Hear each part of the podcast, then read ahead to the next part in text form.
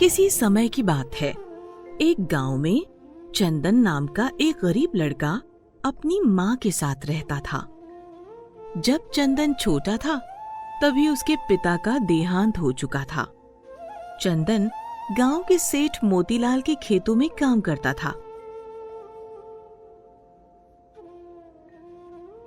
सेठ स्वभाव से धूर्त था, चालाकी से सारा दिन खेतों में चंदन से काम करवाता। और बदले में एक या दो पैसे ही चंदन को देता। सेठ मोतीलाल हमेशा चंदन से काम करवाने की फिराक में रहता और जब चंदन काम खत्म करके पैसे माँगता तो वो हमेशा यही कहता। अरे चंदन, तूने आज भैंसों को नहीं नहलाया। इतने दिन से तुझे बोल रहा हूँ भैंसों के पास से बदबू आ रही है। सेठ जी कल शाम को मैंने आपको बताया था कि भैंसों को नहला दिया है। जिस वक्त आप मुंशी जी के साथ बैठे थे। मुझे नहीं पता, तूने कब नहलाया? मेरे सामने तो कोई काम नहीं करता तू। मैं तुझ पर नज़र नहीं रखता तो तू आधे अधूरे काम करके मेरे से फालतू के पैसे बना लेता है। ये ले पकड़, पैसे काट कर दे रहा हूँ। आगे से कोई भी काम मेरे से आँख चुरा कर किया तो ऐसे ही पैसे काट कर मजदूरी दूँगा। चल जा अब। चंदन घर आ गया।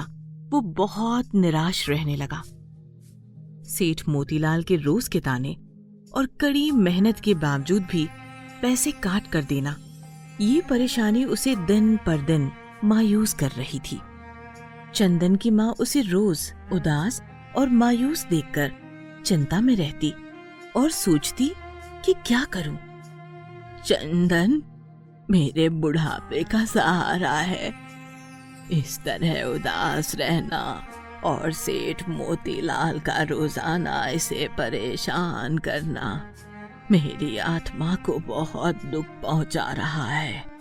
मुझे कुछ करना ही होगा। हाँ मुझे ही कुछ करना होगा, आप। चंदन की माँ चंदन पर होते सेठ मोतीलाल के अत्याचारों को रोज़ाना देखती थी, पर अपनी गरीबी से वो हताश थी। सेठ मोतीलाल का गाँव में बड़ा रौब था। चंदन यदि वहाँ मजदूरी करने से मना करता तो गाँव में कोई भी उसे काम नहीं देता। सब सेठ मोतीलाल से डरते थे। चंदन को ना चाहकर भी वहाँ काम करना पड़ रहा था।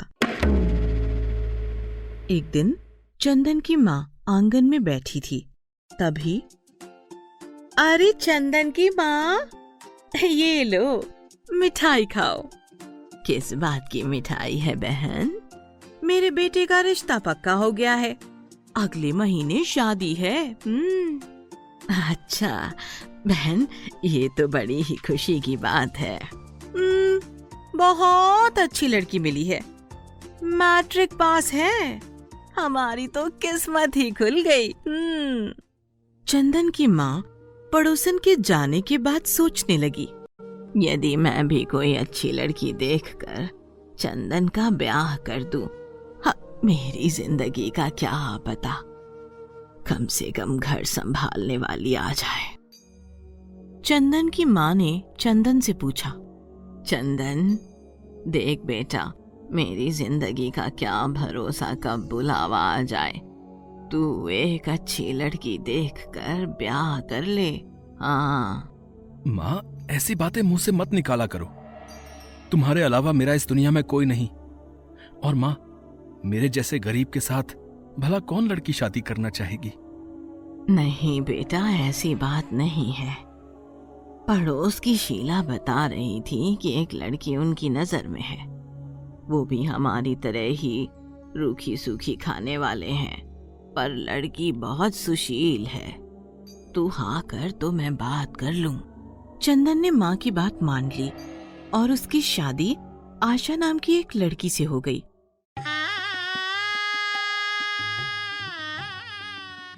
आशा बहुत ही सुशील थी। उसने कुछ ही दिनों में घर का सारा काम संभाल लिया। आशा रोज़ाना अपने पति चंदन को खेतों पर दोपहर का खाना भी देने जाती।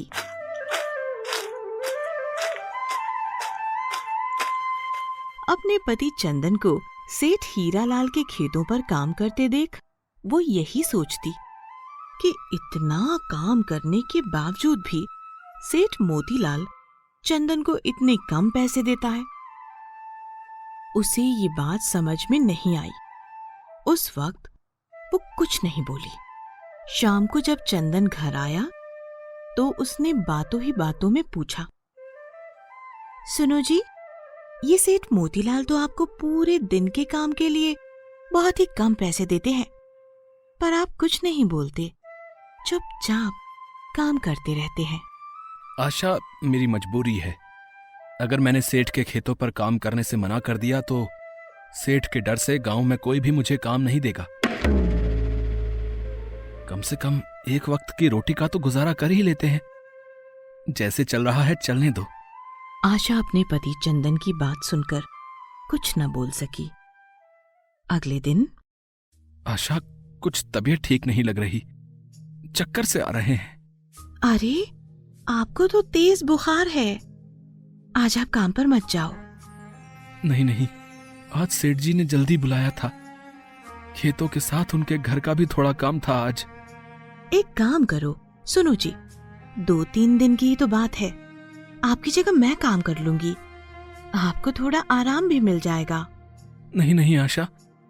तुम वहाँ काम नहीं कर पाओगी। शादी के वक्त मैंने आपसे वादा किया था आपके हर सुख दुख में साथ निभाने का। ये फ़र्ज़ मुझे निभाने दीजिए। मुझ पर विश्वास कीजिए। और फिर, एक दो दिन की ही तो बात है। चंदन ने अपनी पत्नी के बार बार कहने पर उसे सेठ के घर काम पर जाने की इजाज़त दे दी। पर चंदन मन ही मन डरता रहा कि सेठ मोतीलाल की चालाकी उसकी पत्नी आशा कैसे समझ पाएगी। आशा सेठ मोतीलाल के घर पहुँची और बोली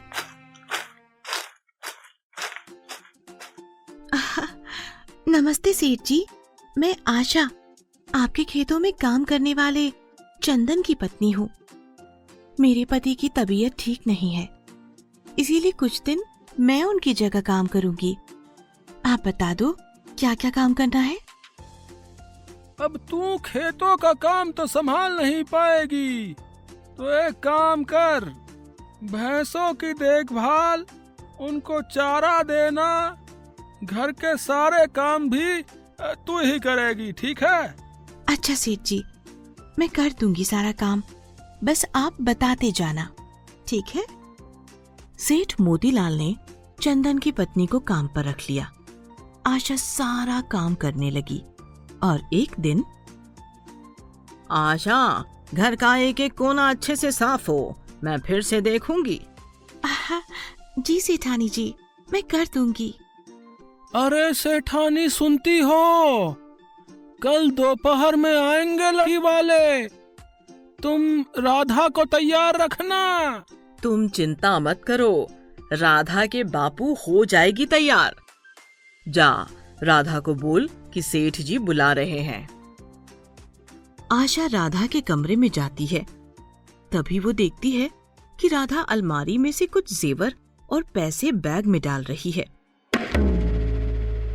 वो अचानक आशा को देखकर थोड़ी सहम जाती है। शाम को घर जाकर आशा ने सारी बात चंदन को बताई और बोली कि मुझे कुछ गड़बड़ लग रही है।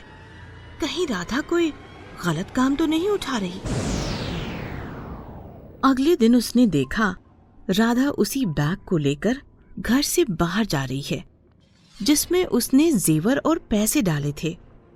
माँ, मैं थोड़ी देर के लिए बाज़ार जा रही हूँ। अरे दोपहर में लड़के वाले आएँगे। जल्दी आ जाना। हाँ माँ, मैं आ जाऊँगी।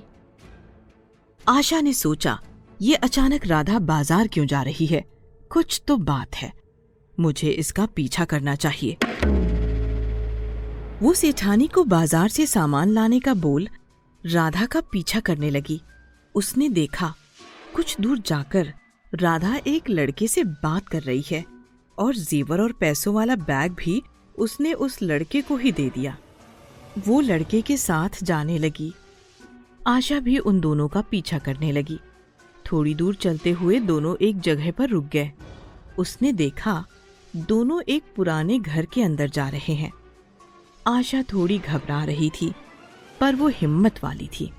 उसने देखा, लड़का राधा को कुछ बोल रहा है। और राधा को घर में बंद करके सड़क की ओर जा रहा है। वो लड़के का पीछा करने लगी। आशा को कुछ भी ठीक नहीं लग रहा था कि वो क्या करे। उसने देखा, लड़के ने झाड़ियों के पीछे से एक रस्सी और चाकू निकाला है। आशा पूरी तरह से डर चुकी थी। वो जल्दी जल्दी घर की ओर भागी और अपने पति चंदन को सारी बात बताई। वो उसके साथ जल्दी जल्दी वहाँ पहुँचा। घर के अंदर ही वो लड़का राधा के पास खड़ा था। उसने राधा के हाथ पैर उस रस्सी से बाँध रखे थे और बोल रहा था कि अगर शोर मचाया तो ये चाकू तेरे पेट में घोंप दूँगा। उसने राधा से वो बैग छीना और जैसे ही वो भागने लगा, चंदन और आशा ने उसे पकड़ने की कोशिश की। हड़बड़ाहट में लड़के के हाथ से बैग छूट गया। और वो तेज़ी से हाथ छुड़ाकर भाग गया।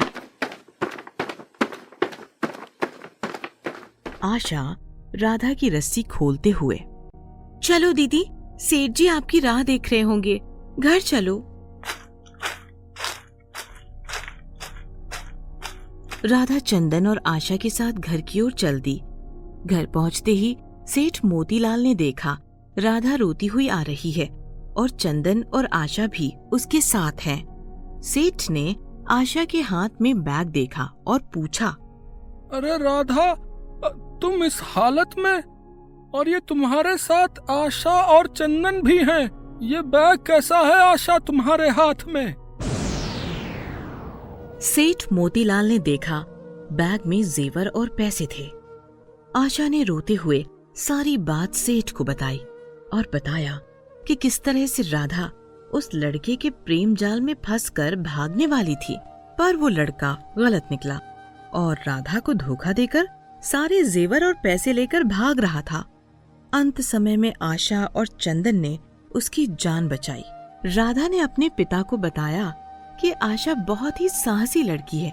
अगर आज वो साहस न करती और सही समय पर चंदन और आशा न आते तो वो लड़का सारा पैसा और जेवर लेकर भाग चुका होता। राधा पश्चाताप करने लगी। सेठ सोचने लगे, चंदन को मैंने हमेशा दुखी रखा है। तरह तरह से अत्याचार किए। काम के पूरे पैसे भी कभी नहीं दिए। आज इसने और इसकी पत्नी आशा ने मेरे घर की इज़्ज़त को बदनामी से बचाया। सेठ बोला, चंदन बेटा, मैंने तुम्हारे साथ हमेशा गलत व्यवहार किया, पर फिर भी आज आशा बेटी ने और तुमने मेरी बेटी की जान बचाई। मेरे ऊपर इतना एहसान किया। मुझे माफ़ कर दो चंदन बेटा। और आशा बेटी तुम भी मुझे माफ़ कर दो।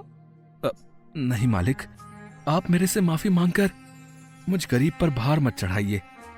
राधा मेरी बहन की तरह है। सेठानी भी चंदन और आशा का शुक्रिया करने लगी। सेठ सेठानी की आँखों में आँसू थे। सेठ ने बोला चंदन आज के बाद मैं तुम्हें तुम्हारे काम के पूरे पैसे दूँगा और तुम्हें कड़ी मेहनत का पूरा फल मिलेगा। लड़के वाले आते ही होंगे। जाओ आशा राधा को तैयार कर दो। आ, मैं मैं राधा दीदी को? अब मैं एक गरीब घर की बहू मालकिन।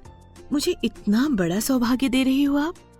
आशा और चंदन की आँखों में खुशी के आँसू थे। घर जाकर उन्होंने सारी बात माँ को बताई।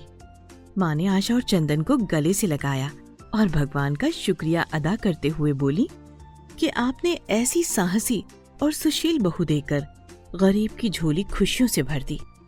अब चंदन भी रोज सेठ के पास खुशी खुशी काम करने लगा। सेठ का व्यवहार भी अब बदल चुका था। और ये सब गरीब की साहसी बहू के कारण हुआ।